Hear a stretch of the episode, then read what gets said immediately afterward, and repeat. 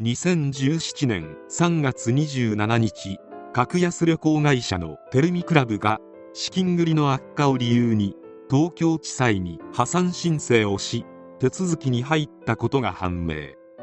負債総額は約151億円で旅行会社の破産額としては戦後4番目の規模となる。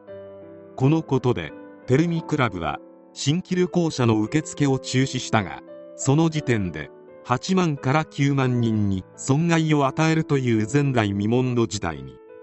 すでに出国済みの旅行者約2500人はツアーパッケージに含まれるホテルやバスなどを利用できない可能性が高く山田千佳子社長は記者会見で自力で対処していただくしかないと語った。また11月には虚偽の書類により三井住友銀行より2億円を詐取した疑いで同社社長の山田千佳子と経理担当が逮捕された。テルミクラブは前年9月期の決算で過去最高益となる195億円を売り上げたのであるがなぜわずか1年で破綻したのか。その背景には山田千佳子の見栄と自己顕示欲にまみれたワンマン経営があった。山田は大学卒業後の1973年アイトランスポートに入社。創業メンバーとして山田は個人旅行部門において高い成績を上げその会社への貢献度の高さから26歳の若さで同社の役員に抜擢されている。その後も業績を上げ続け31歳の若さで同社の社長にまで昇格。98年にはテルミクラブを設立し航空会社の空席を安く仕入れてインターネットで販売するビジネスモデルで急成長した。この成長には時代背景も味方した。1980年代後半から90年代当時円高が進んだことから海外旅行者が急増。人気のハワイやグアムのほか韓国台湾など手軽に行けるアジア諸国も人気の旅行先となりこれに目をつけたテルミクラブは個人向け格安パッケージツアーなどを企画。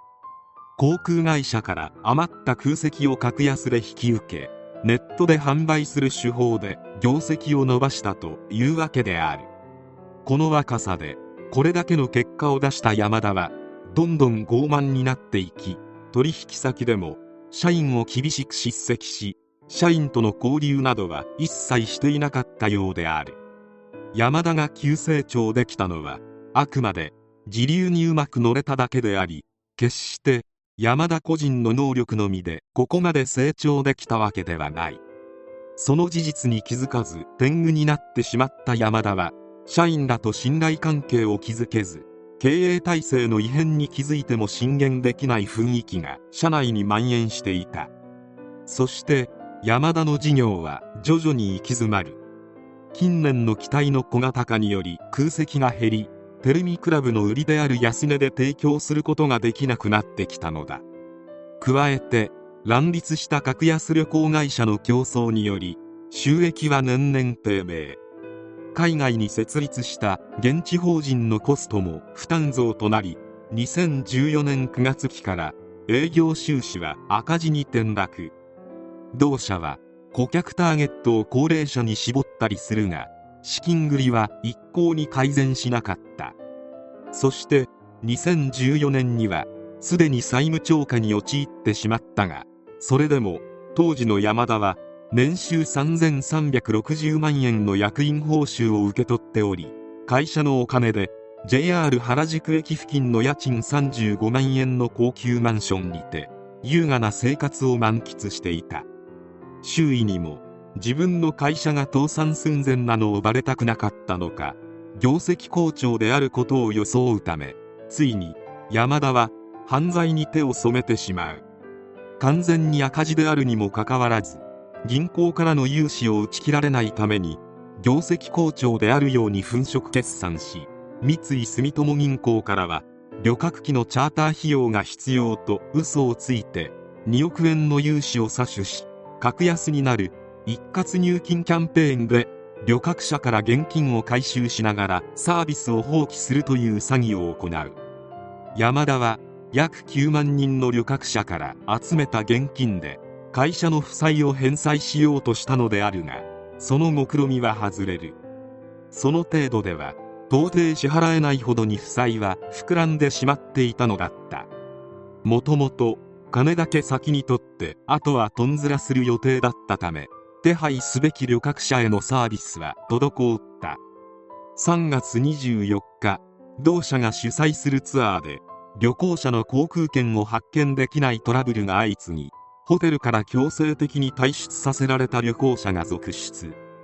同社は参加者に対しメールで航空券の発券システムが利用できない等の事態が発生しております。ご滞在先のホテル等にてトラブルが生じないことを確認できておりません。などと説明。利用者から JATA 日本旅行業協会を通じて観光庁にも相談が寄せられ観光庁は確認を急ぐがテルミクラブはホームページに臨時休業を知らせる案内を掲載。本社玄関にも臨時休業という張り紙を出していた。利用者の間で倒産か？と騒がれる事態に発展したのだった。まだ旅行に行く前の人はともかく旅行中の方々は支払ったはずのホテル代を現地で請求されたり帰りの飛行機の航空券が手配されていないなど帰国できないトラブルが多発することになった。3月27日テルミクラブは破産手続き開始の申し立てを行い受理されたことで破産手続きの開始となった。日本旅行業協会は旅行会社が倒産した時に保証金を旅行代金に充てる弁済業務保証金制度を定めているが債権総額が弁済限度額を大幅に超えるため旅行者に対する返済手続きはテルミクラブではなく JATA が行うこととなった。テルミクラブはホームページですでに旅行代金を支払ってしまった旅行者に対して弁済手続きに関する書面を送るとしていたが先ほども言ったように被害額が弁済額を大きく超えているため大半は返金されないとみなされている。破産が確定し開かれた記者会見で格安旅行会社の星とまで呼ばれていた山田が実は時流に一時的に乗れただけのとんでもない詐欺師と全国民に知れ渡った。記者の経営状態が悪いにもかかわらずキャッシュを集めていたのではないか。詐欺ではないかとの声もあるという質問に対して山田は全くそんなことはなくてとにかく JATA がダメになったとしてもとにかく最後までスポンサー銀行と掛け合ってこのような結果を招くとはとにかく全く考えていなかった。とにかく生きることしか考えてなかった。詐欺を働くとかそういうことは最初から毛頭考えていない。お客様に安くて良い商品をと思ってずっと何十年もやってきた。と語った。また被害者についてどう思うかとの質問に対してはとにかく皆さんのお役に立つことだけを思って今までやってきた。こういう事態になって最終的にお客様にご迷惑をかけることになってしまい本当に申し訳ないと思っている。と発言。山田のずさんな運営により旅行者はもとより融資を行っていた銀行従業員また4月から働く予定だった新卒内定者にも多大な被害が及んだ。格安旅行会社自体が危険だと全国民に印象を与えてしまいまっとうにやっていた企業もこの事件後軒並み売り上げが落ちた。山田はというと懲役6年の実刑判決が下されており2024年頃に74歳で出所してくると思われる。被害者の数が多く謝罪会見が印象的だったこともあって被害者は山田の顔を絶対に忘れていないであろうから出所後も人目を気にしなければならないことは間違いない。ネット掲示板ではテルミクラブにより自力で帰ってこなければならない旅行客の難易度でランキングが作成されたりと様々な方面で話題となった。実際ケニアで置き去りになった人に自力で帰ってこいなどと言われてどうすればいいのか。